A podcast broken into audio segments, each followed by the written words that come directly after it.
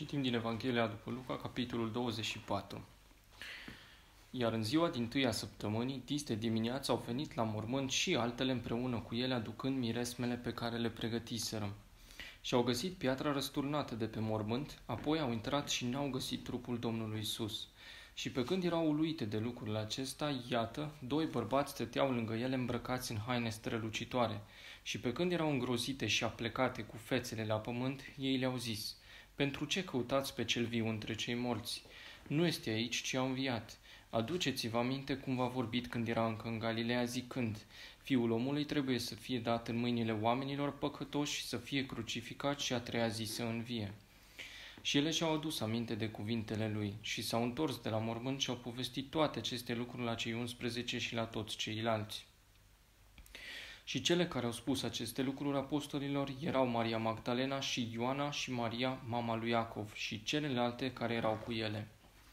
Și cuvintele lor li se păreau ca niște basme și nu le dădeau crezare. Dar Petru s-a sculat și a alergat la mormânt și, aplecându-se înăuntru, a văzut fâșiile de pânză zăcând singure și a plecat de acolo mirându-se de cele întâmplate. Și iată că în aceeași zi, doi dintre ei mergeau într-un sat numit Emmaus, la o depărtare de 60 de stadii de Ierusalim, și vorbeau între ei despre toate cele ce se petrecuseră. Și pe când vorbeau ei și se întrebau, Iisus însuși s-a apropiat și mergea împreună cu ei. Dar ochii lor erau împiedicați ca să nu-L cunoască. Și El le-a zis: „Ce fel de vorbe sunt acestea pe care le schimbați între voi în timp ce mergeți și sunteți triști?" Și unul dintre ei, numit Cleopa, a răspuns și i-a zis: „Ești tu doar un străin în Ierusalim și nu știi ce s-a petrecut în el zilele acestea?" Și le-a zis: „Ce lucruri?" Și ei i-au zis: „Cele cu privire la Iisus Nazarineanul, care era un profet puternic în faptă și în cuvânt, înaintea lui Dumnezeu și a întregului popor, și cum preoții cei mai de seamă și conducătorii noștri l-au dat să fie condamnat la moarte și l-au crucificat. Dar noi am sperat că El este acela care va răscumpăra pe Israel. Dar, cu toate acestea, astăzi este a treia zi de când a avut loc aceste lucruri. Ba încă niște femei dintre ale noastre ne-au uimit. Ele s-au dus de dimineață la mormânt și, negăsindu-i trupul, au venit zicând că ar fi văzut și o vedenie de îngeri, care ziceau că El este viu. Și unii dintre cei care erau cu noi s-au dus la mormânt și au găsit așa cum au zis femeile, dar pe El nu l-au văzut." Atunci Iisus le-a zis: „O nepricepuților și înceți la inimă când este vorba să credeți tot ce au spus profeții. Nu trebuia să sufere Hristosul aceste lucruri și să intre în gloria sa?" Și începând de la Moise și de la toți profeții, El a explicat în toate Scripturile lucrurile cu privire la El. Și s-au apropiat de satul unde mergea și el se făcea că vrea să meargă mai departe. Dar ei au insistat față de el zicând: „Rămâi cu noi, căci este spre seară și ziua aproape a trecut." Și a intrat să rămână cu ei. Și pe când ședea la masă cu ei, a luat pâinea, a binecuvântat-o și a frânt-o și le-a dat-o. Atunci li s-au deschis ochii și l-au cunoscut și el s-a făcut nevăzut dinaintea lor. Și au zis unul către altul: „Nu ne ardea inima noi când ne vorbea pe drum și ne deschidea Scripturile?" Și s-au sculat chiar în ceasul acela și s-au întors la Ierusalim și au găsit adunați împreună pe cei 11 și pe cei ce erau cu ei, zicând: „A înviat Domnul cu adevărat și s-a arătat lui Simon." Și istoriseau cele petrecute pe drum și cum l-au recunoscut la frângerea pâinii. Și pe când vorbeau ei astfel, Iisus însuși a stat în mijlocul lor și le-a zis: „Pace vouă." Dar ei, plini de frică și înspăimântați, credeau că văd un duh. Și el le-a zis: „De ce sunteți tulburați și de ce vi se ridică astfel de gânduri în inimi? Uitați-vă la mâinile și la picioarele mele, căci eu sunt. Pipăiți-mă și vedeți, căci un duh n-are carne și oase cum vedeți cam eu." Și după ce a zis aceste lucruri, le-a arătat mâinile și picioarele sale. Și fiindcă ei de bucurie încă nu credeau și se mirau, el le-a zis: „Aveți aici ceva de mâncare?" Și i-au dat o bucată de pește fript și un fagure de miere. Și le-a luat, le-a mâncat în fața lor. Apoi el le-a zis: „Acestea sunt cuvintele pe care vi le spuneam când încă eram cu voi, că trebuie să se împlinească tot ce este scris despre mine în legea lui Moise și în profeți și în psalmi." Atunci el le-a deschis mintea ca să înțeleagă Scripturile și el le-a zis: „Așa este scris și așa trebuie să sufere Hristosul și să învie a treia zi dintre cei morți și să predice în numele Lui pocăința și iertarea păcatelor către toate popoarele începând din Ierusalim. Și voi sunteți martori ai acestor lucruri." Și iată, voi trimite peste voi promisiunea Tatălui meu, dar voi rămâneți în cetatea Ierusalimului până veți fi îmbrăcați cu putere de sus. Și el i-a adus afară spre Betania și ridicându-și mâinile i-a binecuvântat. Și pe când îi binecuvânta, s-a despărțit de ei și a fost înălțat la cer. Și ei s-au închinat și s-au întors la Ierusalim cu mare bucurie.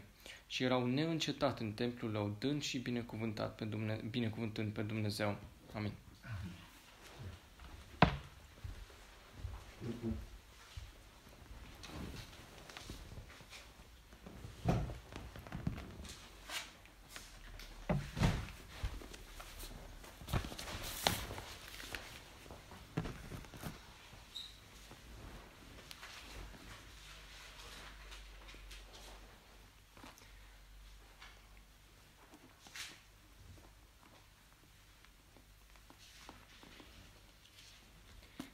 Acesta este ultimul capitol din Evanghelia după Luca. Și după cum am văzut la final, se face deja și trecerea spre partea a doua a scrierii lui Luca, sau volumul 2, nu? Cartea Faptele Apostolilor, care începe cu exact aceleași cuvinte sau aceeași situație. Și Luca este singurul din evangeliști care vorbește și despre, în partea aceasta, despre înălțarea, finalitatea aceasta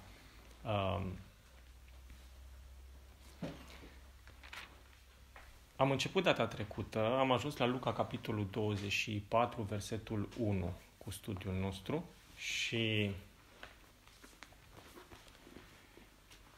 ne-am uitat puțin spre o cronologie a evenimentelor din această perioadă, pentru că, dacă punem față în față relatările Evangheliilor, am văzut noi că apar anumite detalii diferite care, în aparență, sunt foarte greu de armonizat. Dar, când înțelegem niște lucruri simple, vom vedea că, de fapt, nu este așa și... De ce e important lucrul acesta? Pentru că să știți că multe din atacurile împotriva Noului Testament și a inspirației lui din partea celor necredincioși vin tocmai împotriva detaliilor acestora care sunt aparent contradictorii.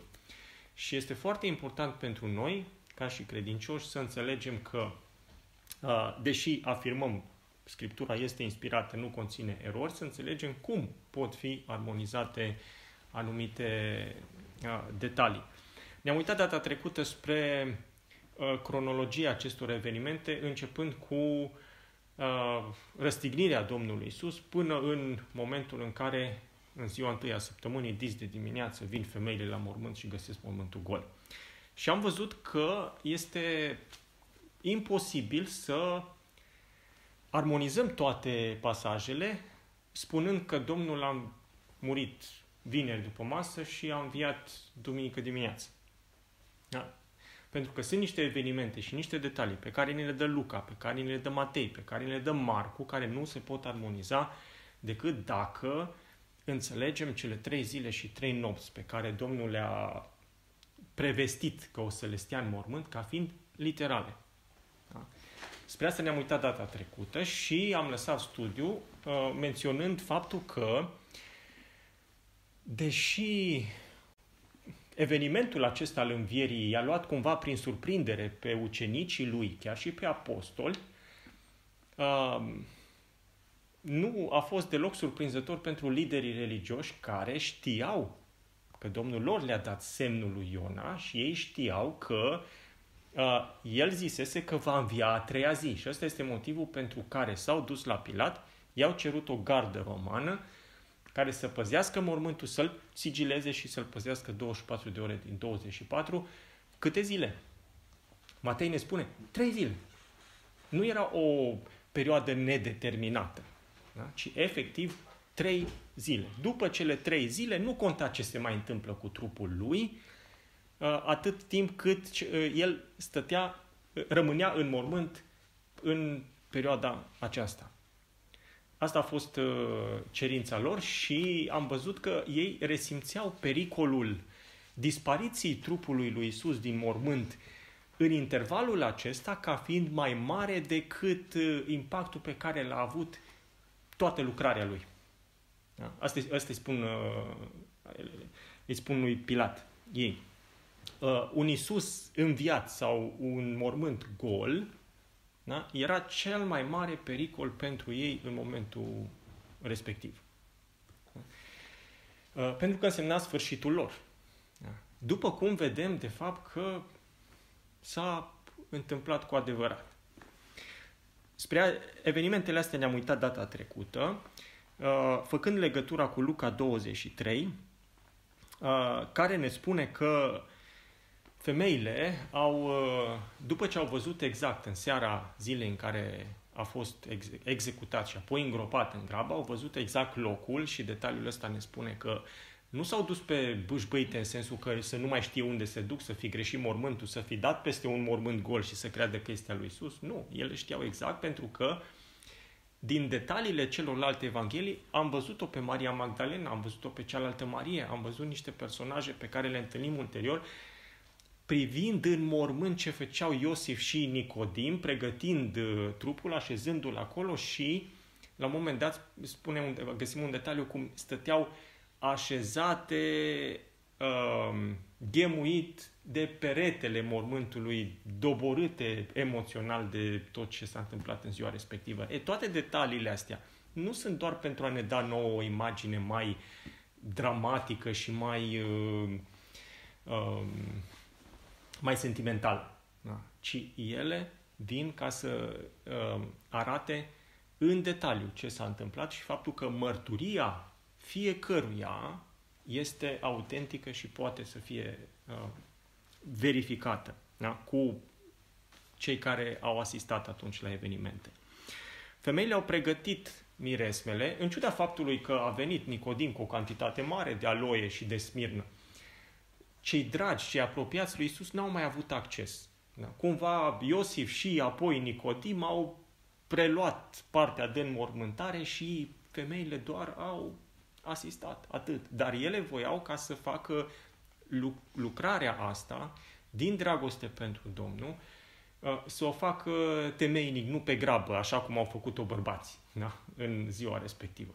Și ăsta e motivul pentru care spune au pregătit miresmele. Detaliul ăsta nu e deloc lipsit de însemnătate, pentru că evenimentele se întâmplă seara, dacă e să cumperi. Nicodim n-a stat să pregătească miresmele. El a avut bani, le-a cumpărat gata amestecate, pe când nu era același lucru cu ele. Cumpărând miresmele și după aceea odihnindu-se în ziua de sabat obișnuit, dura o zi. Deci pregătirea miresmelor pentru îmbălsămare dura mult timp. Trebuia să le cumperi, trebuia să le amesteci, trebuia să le lași la amestecat și exista o procedură care dura aproximativ o zi. N-ai cum. De vineri seara, când intrai în ziua de sabat și de sărbătoare, dacă suprapunem sabatul înalt sau mare din Ioan cu sabatul săptămânal, nu mai găseai magazine deschise. Sâmbătă seara, adică în seara zilei întâia săptămânii, cum începe ziua la evrei, nu găseai magazine deschise și nici n-aveai timpul ca să pregătești miresmele, mirodenile, ca să vii dis de dimineață. Și termenul din Luca este literal dis de dimineață, înseamnă foarte devreme dimineața. Da? Marcu în 16:2 spune așa, tot așa, foarte devreme dimineața. Ioan 20:1 spune pe când era încă întuneric. Deci nu găseai magazine deschise, nu aveai timp să faci lucrurile astea decât dacă lungim perioada la 3 zile literale, nu la câteva minute dintr-o zi, o zi întreagă în care era sabat și nu puteai să faci nimic și câteva minute în ziua de duminică. Deci nu putem să armonizăm evenimentele decât dacă spunem că cele 3 zile și 3 nopți profețite de Domnul Iisus au fost exact 3 zile și 3 nopți. Nu avem nicio problemă să facem asta pentru că lucrurile se armonizează fără nicio problemă. Doar singurul lucru pe care îl dăm peste cap e tradiția. Da? Să știți. În ziua întâia săptămânii, femeile acestea, ne spune Luca, și altele împreună cu ele au venit la mormânt. Timpul pe care ne-l dau toți evangeliștii este ziua întâia săptămânii, adică duminica, cum o numim noi, dis de dimineață, da? Pe când era încă întuneric. Ăsta este momentul zilei în care se întâmplă evenimentele acestea. Ăsta e momentul în care se rostogolește piatra de pe mormânt și se vede că mormântul este gol. Ceea ce înseamnă că dacă încă pe întuneric se întâmplă lucrurile acestea, da? Nu putem să socotim ziua de duminică ca fiind a treia zi, în sensul de 3 zile și 3 nopți, da? A treia zi. Mormântul este gol și piatra se rostogolește ca să dovedească faptul că Iisus este acolo. Și o să vedem imediat faptul că atunci când se rostogolește piatra, nu se face asta pentru a ieși Iisus din mormânt. Nimeni nu-L vede pe Iisus înviat și nu ăsta e motivul pentru care îngerul rostogolește piatra. Da? Ci tocmai ca să arate că mormântul este gol. Domnul Iisus, în trupul său înviat, nu avea nevoie de o ușă sau o cale de ieșire fizică. Pentru că am văzut la sfârșitul capitolului 24 din Luca faptul că El apare între ei când stăteau cu ușile încuiate. Deci Domnul Iisus, în trupul său glorificat, n-avea nevoie de o ușă deschisă sau de piatra dată la o parte ca să învieze. Însă, avem un detaliu în Marcu care ne spune că pe drum femeile se întrebau între ele cine o să le rostogolească piatra. Ele n-aveau putere să facă lucrul acesta. Ne place sau nu ne place, da? Aveau nevoie de o mână de bărbat sau mai multe mâini de bărbat pentru că era piatra mare. Da? Și nu-i vorba de feminist sau antifeminist sau așa mai departe, așa stau lucrurile. Nu-i așa? Au fost bărbații care au prăvălit piatra peste gura mormântului și femeile se întrebau cum o să putem noi să dăm piatra asta la o parte. Imediat o să vorbesc despre asta. Locul în care se întâmplă evenimentele este grădina de lângă Dealul Golgotei. Țineți minte ce am vorbit până acum. Unul din motivele pentru care a fost ales acel loc de înmormântare este că era aproape de locul crucificării. Da? Și pentru că se însera, totul s-a făcut atunci pe foarte mare grabă. Deci ăsta este locul în care se întâmplă evenimentele și mai târziu, dacă citim relatarea lui Ioan, când Maria Magdalena se întâlnește cu Domnul Iisus, la început, cu cine îl confundă? Cu grădinarul, cu îngrijitorul locului. Da? Din nou sunt niște detalii interesante în partea aceasta a relatării. Care-i scopul pentru care ele erau dis de dimineață, mergeau pe drumul acesta spre mormânt? Păi voiau să îmbălsămeze după obicei trupul Domnului Iisus în semn de respect și de apreciere, de dragoste pentru El. Cine face lucrul acesta? Vedeți, acum am pus întrebările alea pe care trebuie să le punem fiecărui text atunci când îl citim. Da? Cine? Da? Când? Unde? Astea sunt niște întrebări cu care ar trebui să ne obișnuim. Personajele din 24:1 sunt aceleași cu personajele din capitolul 23, 55-56, adică ultimele versete. Pentru că relatarea lui Luca se continuă fără să existe separarea asta între capitole.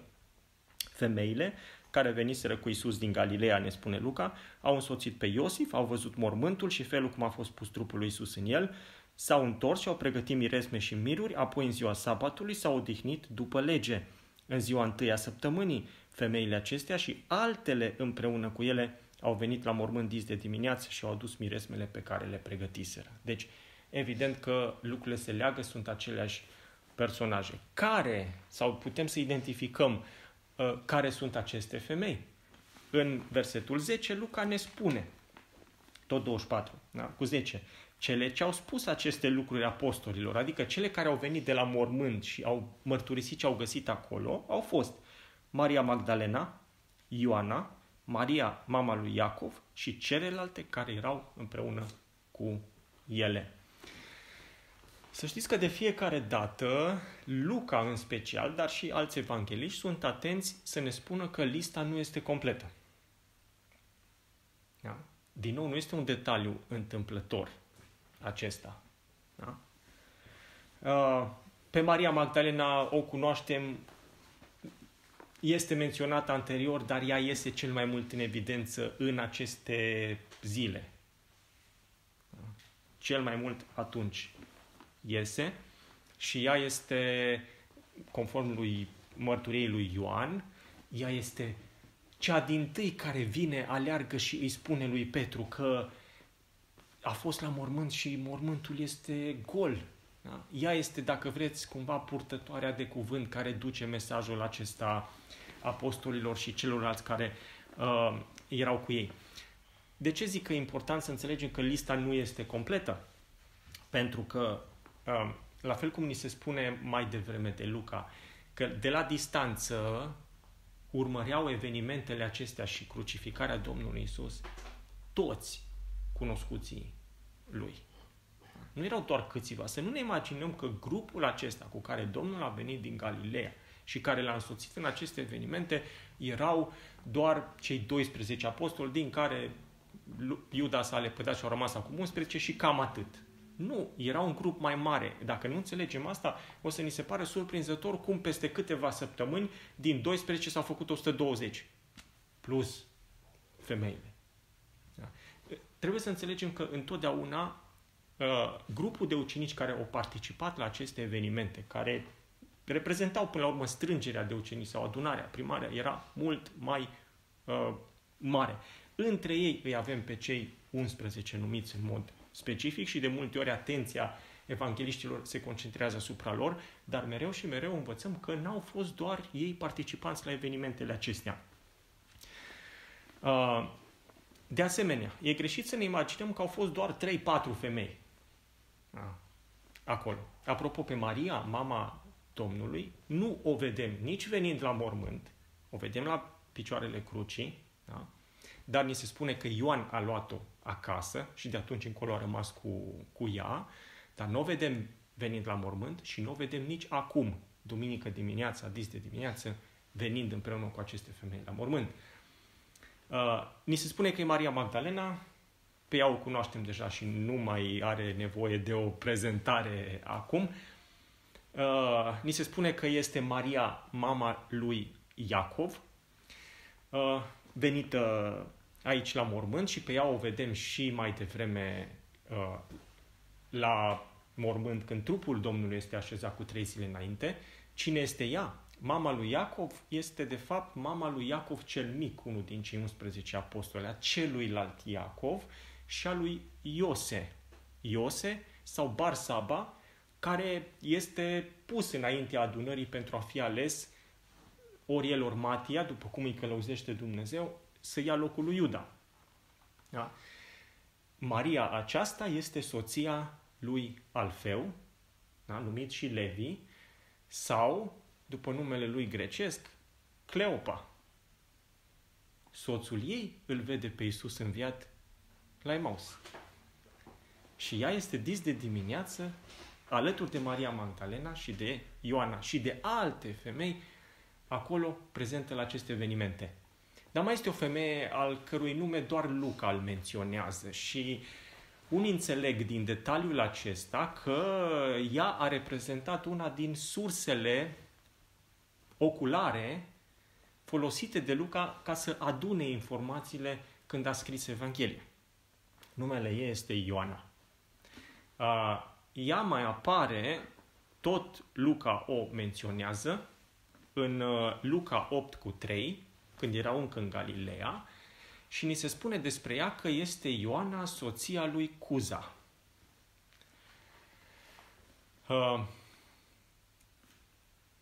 Despre Cuza ni se spune atât că este ispravnicul lui Irod. Familia asta este foarte interesantă. De ce?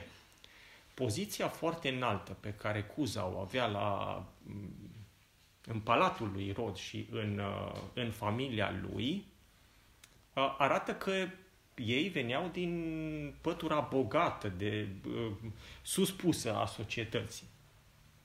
Este uimitor faptul că Ioana, soția lui Cuza, se identifică public cu Iisus în momentul în care, chiar și atunci, de fapt, când Irod caută să pună mâna pe Iisus. Da? Și Ioana este din acele femei care îl urmau pe Domnul peste tot și îl slujeau cu ceea ce aveau, cum ne spune Luca mai devreme. De ce este interesantă familia aceasta? Să vă mai dau un detaliu. Nu doar pentru că pentru ei nu conta starea socială, că erau oameni bogați și respectați și suspuși și așa mai departe și nu se deranjau ca să renunțe la confortul casei lor și să-L urmeze pe Domnul peste tot, ceea ce nu era o călătorie ușoară. Da? Nu-i deranja compania celor care îl însoțeau pe Domnul. Dar pe lângă detaliul acesta, Luca este singurul care ne mai dă un detaliu mai târziu în Cartea Faptele Apostolilor, care aparent nu are legătură, dar s-ar putea să aibă. Mult mai târziu Luca întâlnește pe altcineva din anturajul lui Irod. Țineți minte pe cine? Pe Manaen, care, ne spune Luca, fusese crescut împreună cu cârmuitorul Irod. Și de ce este interesant detaliul acesta? Să vă spun de ce. Pentru că expresia din Cornilescu nu e foarte clară. Fusese crescut împreună cu cârmuitorul Irod, termenul este fratele vitreg al lui Irod. Și cum era obiceiul, chiar dacă el n-avea drept la linia genealogică sau să conducă, avea parte de toate privilegiile și de toată educația, da? De care avea parte și fratele care era deja, ei știau de mici cine o să ajungă să fie conducătorul și care este ordinea în caz că se întâmplă ceva cu primul ales, cine o să fie al doilea și așa mai departe. Ce este interesant este că termenul ispravnicului Irod, prin care este descris Cuza, înseamnă, pe de o parte, administratorul economic, cel care se ocupă de bugetul familiei lui Irod, venituri, cheltuieli, dar termenul sugerează sau este folosit de Pavel mai târziu în Galateni 4:2, când spune despre moștenitorul care este nevârstnic și care, deși moștenește toate lucrurile, câtă vreme este minor, este sub epitropi și îngrijitori sau tutori. Termenul de epitrop este exact termenul pentru Cuza. Și atunci, asta deschide o variantă foarte interesantă și anume că este foarte posibil ca omul acesta, Cuza, și soția lui să îi fi învățat sau Cuza să-l fi învățat. Evident că a fost ucenic, altfel nu-i permitea soției să îl urmeze pe Domnul, dar Manaen să fi învățat primele lucruri de la el. Direcția în care el și fratele lui vitreg au mers în timpul vieții a fost una total diferită. Da? Dar asta arată felul în care Dumnezeu lucrează și are oameni peste tot, în toate clasele, și cum în adunare, de fapt, nu există diferențele alea și clasificările sociale pe care le vedem în lume. Mi se pare extraordinar lucrul acesta. Bineînțeles că nu avem o dovadă directă, dar am considerat că este important pentru că, să vă spun lucrurile astea, pentru că avem multe dovezi indirecte care sunt date tocmai ca să crească credibilitatea martorilor. Gândiți-vă că toate personajele acestea despre care noi citim și care au murit cu multă vreme înaintea noastră, erau în viață în vremea respectivă, mărturia lor putea să fie consultată, li se putea pune întrebări și asta a făcut Luca, de fapt, nu? În cercetarea lui a coroborat o grămadă de mărturii în așa fel încât să se asigure că ceea ce scrie este adevărat cu privire la cele evenimente.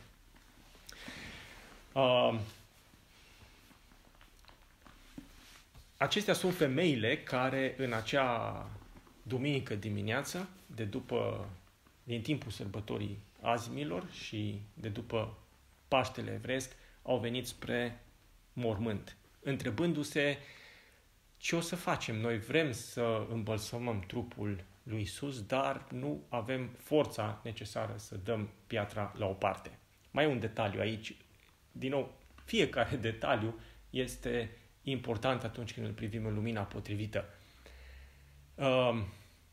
De ce se întrebau ei cu privire la piatră, cum o să dea piatră la o parte, când era garda romană acolo, cu mormântul sigilat și nimănui nu îi se permitea accesul în mormânt?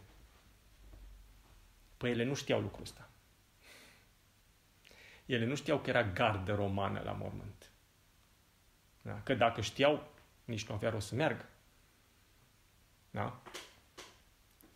Matei ne spune despre garda romană, privind în urmă, știind ce s-a întâmplat, și ne spune detalii despre soldați, despre cum după aceea au primit bani de la conducători care îi asigură că o să îi scape basma curată că au dormit în post, că au spus că au dormit în post, ceea ce însemna că trebuiau să fie pedepsiți. Lucrurile astea ni se spun ulterior. Femeile în momentul respectiv nu știau că era gardă romană la mormânt, ceea ce implică faptul că în perioada aceea de 3 zile niciunul dintre ei nu s-a dus la mormânt, pentru că ar fi văzut deja de a doua zi mormântul sigilat cu străjerii romani acolo în fața lui, făcând gardă 24 de ore din 24.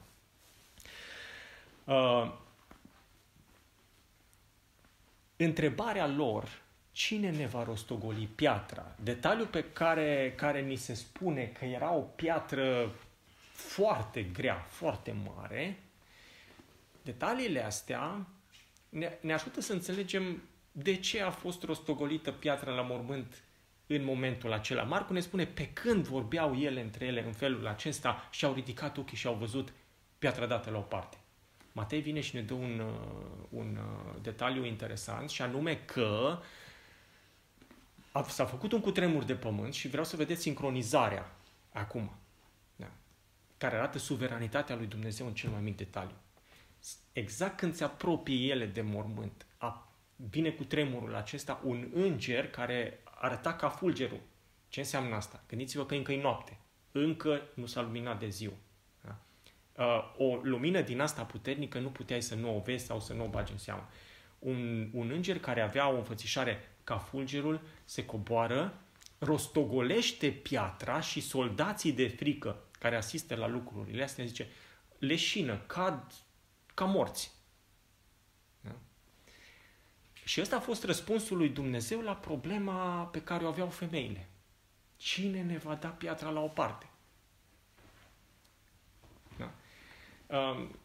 E o aplicație până la urmă și o lecție de învățat. Nu e așa că atunci când există o imposibilitate din punct de vedere uman, nu există o imposibilitate la Dumnezeu, și El poate să intervine oricând, dând orice fel de pietre și orice fel de obstacole la o parte din calea noastră.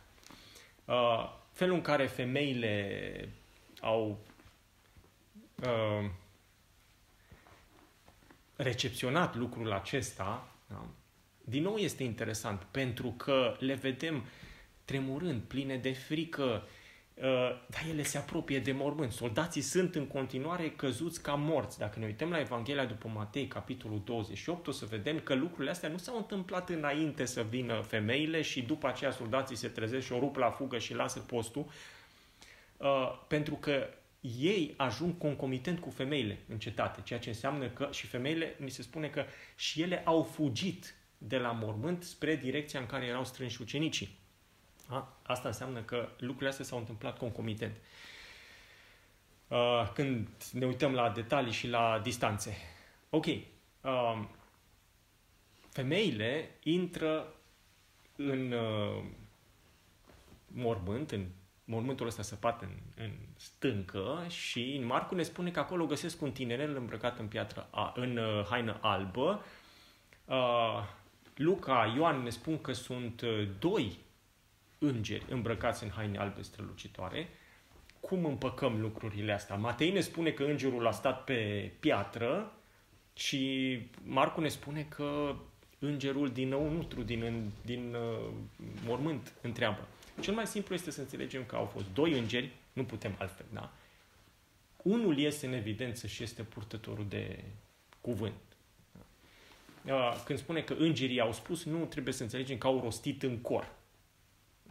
Ci unul a vorbit și celălalt a încuvințat sau era pur și simplu acolo. Da, amândoi au făcut lucrul ăsta. Asta în ce privește sincronizarea și ce văd femeile. Aș vrea acum să vedem puțin mesajul îngerului, pentru că e foarte interesant. Să vedem cât timp mai avem ca să ne uităm și spre partea aceasta. Mesajul îngerului. El spune așa. O să vă citesc Luca 24, de la 5 la 7. Îngrozite, femeile și-au plecat fețele la pământ. Soldații deja erau leșinați de frică în jurul lor, dar ele se pleacă cu fețele la pământ, înțeleg că este o arătare supranaturală, dar ei le-au zis. Deci nu, se arată că amândoi vorbesc, dar să nu înțelegeți că vorbesc în cor. Unul singur vorbește. Și atunci armonizăm restul pasajelor. Pentru ce căutați între cei morți pe cel ce este viu? Asta e o întrebare interogatoare. Ce căutați aici? Ce căutați la mormânt? Pentru că Iisus v-a zis că nu o să stea aici. Au trecut cele 3 zile și 3 nopți. Ce căutați aici? Nu este o întrebare de mustrare până la urmă.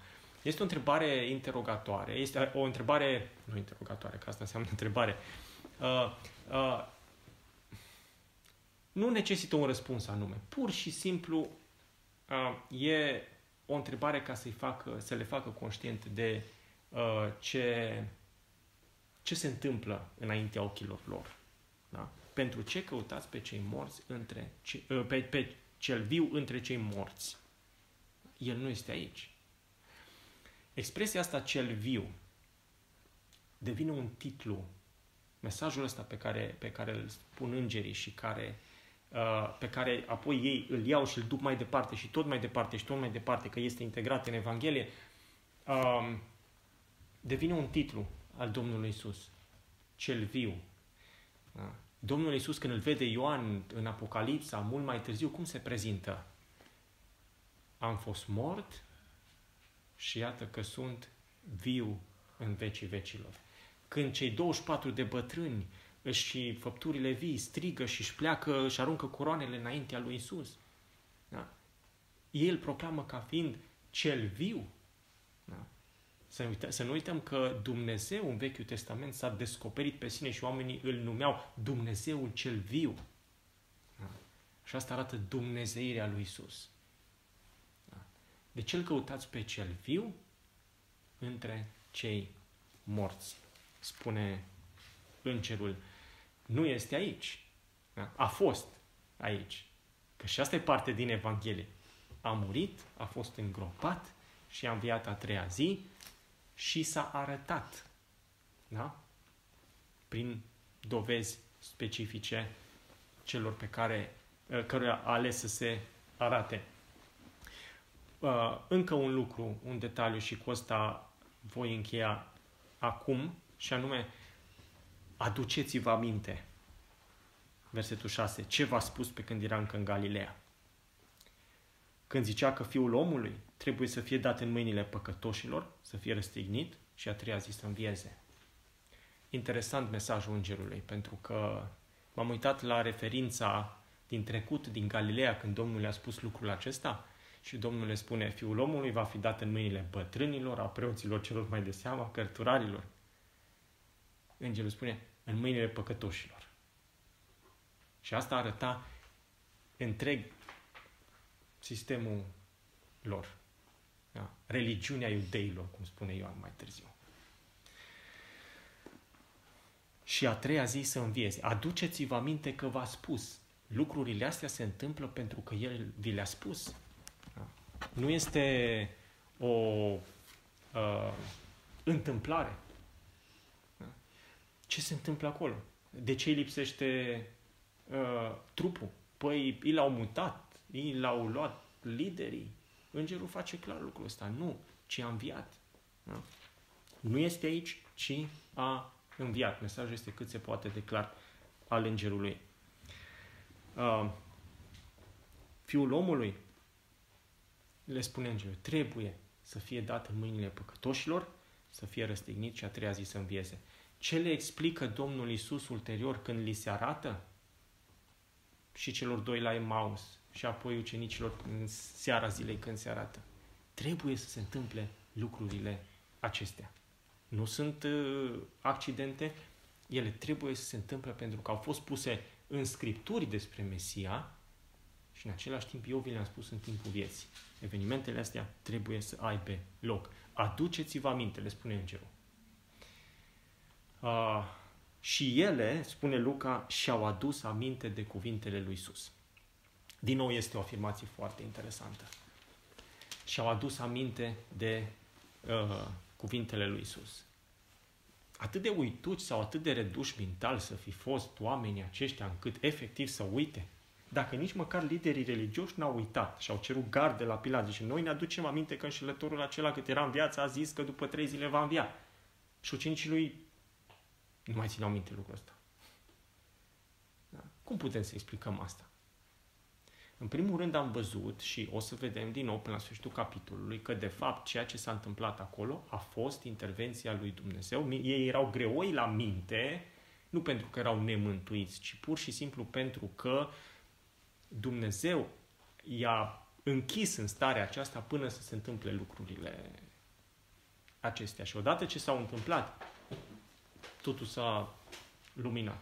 Deci femeile și-au adus aminte. Ok? Asta e un prim pas. Dar, după ce și-au adus aminte, tot tulburate erau când au transmis mesajul acesta. N-au fost singure și nu doar ele au uitat în ghilimele. Da? Au omis dinaintea ochilor detaliul acesta. Dar Ioan însuși în Evanghelia lui spune în capitolul 2 spre... chiar la începutul Evangheliei, în versetul 22, spune, tocmai de aceea când a înviat din morți, ucenicii lui și-au adus aminte că le spusese vorbele acestea și-au crezut Scriptura și cuvintele pe care le spusese Iisus.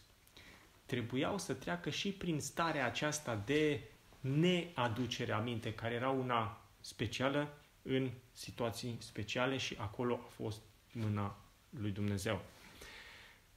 De ce au trebuit să facă lucrul acesta? Păi unul din motive este că ei sunt prezentați și ei sunt martori. Domnul Iisus le spune, ați văzut, voi veți fi martori acestor lucruri. Dar martorii aceștia n-aveau voie să fie discreditați de oricine îi cerceta. Automat erau părtinitori, pentru că ei fuseseră cu Iisus de la început. Liderii religioși care nu credeau în învierea lui Iisus sau că El este Mesia, ce spuneau? O să vină ucenicii, au un plan, ei deja au un plan. O să vină să-i fure trupul și o să spună la toți că au înviat. Da? Faptul că ei sunt prezentați ca necrezând de la început, neacceptând așa de ușor lucrurile astea. Deci li se părea apostolilor pasme sau vorbire de nonsens, ce spuneau femeile. Arată trecerea lor, da? De la o stare de suspiciune, da? La o stare de credință totală care este confirmată în, și verificată, da? Prin apariția Domnului Iisus. Și atunci mărturia lor ulterioară, pe care stă de fapt toată credința creștină, trebuia să fie una obiectivă și să fie prezentați și să treacă prin etapele acestea ca să nu se spună despre ei au interese ascunse, sunt subiectivi, păi au interpretat greșit evenimentele, au avut halucinații și așa mai departe. Da? Pentru că ei deja erau într-o stare în care să aștepte să se întâmple ceva. Da? Astea sunt prezentați în felul acesta. Și de asta, nu doar că sunt prezentați, au trebuit să treacă prin stările acestea care au fost cumplite pentru ei în zilele acelea 3, da? De când s-au întâmplat lucrurile acestea. Aș vrea să trec foarte repede ca să ajungem să pregătim terenul pentru data viitoare. Așa că mai răbdați-mă câteva minute.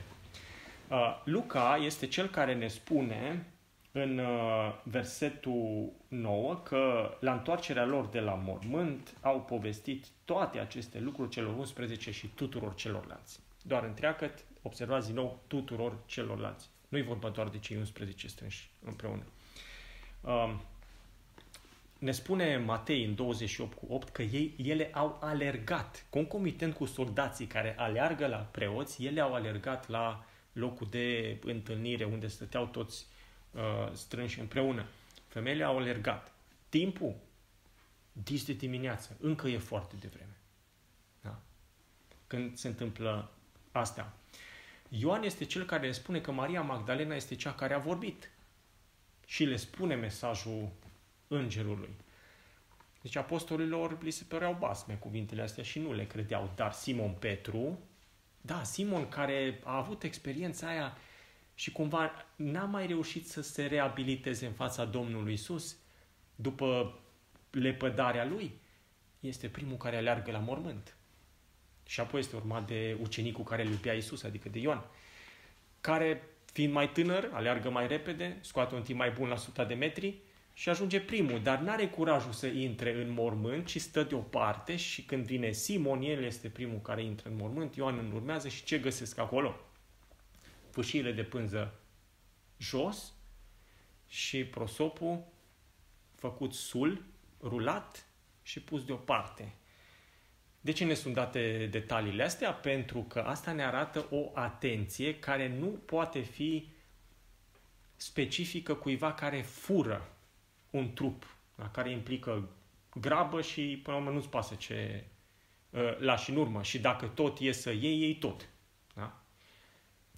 Detaliul acesta ne arată faptul că, da, odată în plus, că Domnul este complet stăpân pe fiecare detaliu și este atât de atent la detalii încât să nu lase nici cea mai mică umbră de îndoială că învierea este autentică, a avut loc exact în momentul în care el a hotărât și că nimic nu l-a grăbit, nimic nu l-a întârziat, nimic nu l-a reținut acolo mai mult decât a trebuit și a vrut el să stea. După ce Simon și Ioan văd lucrurile acestea, ei nu văd niciun înger. Da? Nu îi spune nimeni, pur și simplu văd mormântul gol, soldații sunt deja fugiți de acolo, au părăsit postul, nu este nimeni, văd doar detaliul acesta. Piatra rostogolită, mormântul gol, fâșiile de pânză de in rămase jos, ștergarul care acoperea fața făcutul, atât văd. Și zice, au plecat spre casele lor, spre locul unde stăteau. Da? Mirându-se, fiind confuși cu privire la ce s-a întâmplat. Până în acest moment, să știți că nimeni nu l-a văzut pe Iisus înviat. Din nou este duminică dimineața, n-a trecut enorm, e încă 10 de dimineață. De acum înainte, putem să aranjăm în ordine cronologică aparițiile Domnului Iisus. Au fost 5 în acea zi. Ei se arată Mariei Magdalena în grădină, ceea ce implică faptul că nu doar Simon și Petru și Ioan au venit din nou la mormânt, dar după ce femeile s-au dus și au spus lucrurile astea ucenicilor, Simon o ia la fugă, Ioan o ia la fugă, evident că și ele, pentru că și ele erau confuze, s-au întors și atunci, încă dis de dimineață, pentru prima dată, Maria Magdalena îl vede pe Iisus înviat. După aceea Domnul se arată femeilor, ne spune Matei, da? Și le spune bucurați-vă. După aceea, mai târziu, se arată celor 2 spre Emmaus. Da? Și după aceea se arată lui Petru. Da? Cu cei în drum spre Emmaus, cu Cleopa și cu celălalt ucenic, a petrecut Domnul cel mai mult timp până atunci. Pentru că a mers cu ei pe o bucată de drum, a rămas la ei, a frânt pâinea, a dispărut. Vedeți? Când ei îi spun, crezându-l un străin, când îi spun că niște femei de ale noastre ne-au pus în uimire. Da? Ce spun ei?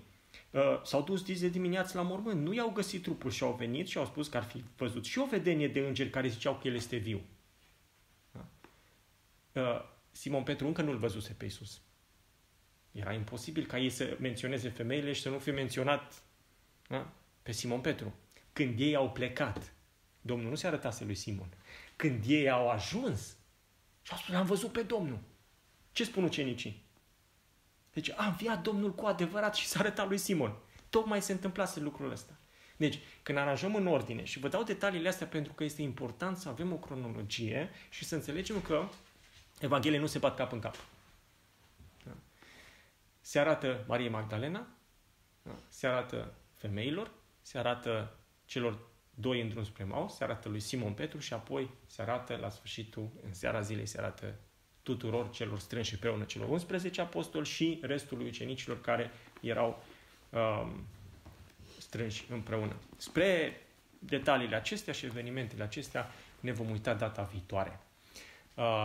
Pentru ce căutați pe cel viu între cei morți? Cred că asta este marea afirmație a îngerului, care e monumentală, da? Și care identifică credința adevărată față de toate celelalte false. Nu-i așa? Unicitatea creștinismului este că nu avem un mormânt să facem pelerinaj la el. Puteți să uitați de Biserica Sfântului Mormânt, că nu acolo a fost mormântul. Nu avem un mormânt la care să facem pelerinaj cu resturile, rămășițele pământești ale liderului nostru. Da, mormântul este gol. Așa cum a spus, zice, el nu este aici, ci a înviat. Mesajul acesta este parte din Evanghelia care de atunci încolo este propovăduită în numele lui pe toată suprafața pământului.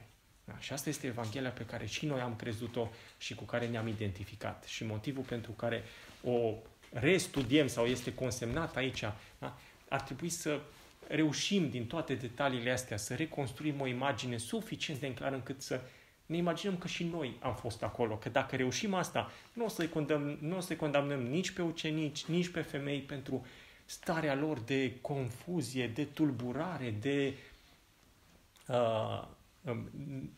neputință de a accepta un eveniment atât de colosal cum este învierea. Cu toate astea, Domnul nu se împiedică și nu îi condamnă, da? Deși le spune, o, neputincioșilor și înceți la inimă. Da? Dar se ocupă în mod special de ei. Asta este cel mai important eveniment, este punctul culminant al întregii Scripturii, ce am văzut noi astăzi și prezența femeilor acolo dis de dimineață. Vă dați seama că marele mesaj, Evanghelia completă, nu a fost prezentată pentru prima dată de Petru sau de vreun alt apostol. Femeile au fost cele care au transmis mesajul îngerului ucenicilor lui. Da? Este un lucru uimitor ce s-a întâmplat acolo și copleșitor. Și slavă Domnului că s-a întâmplat așa și că avem un Domn care este cel viu, așa cum se prezintă pe sine, în vecii vecilor. Și pentru că El este viu și trupul nostru muritor va învia într-o bună zi ca a Lui și ne vom bucura de același trup de slavă și vom fi și noi vii în vecii vecilor. Amin.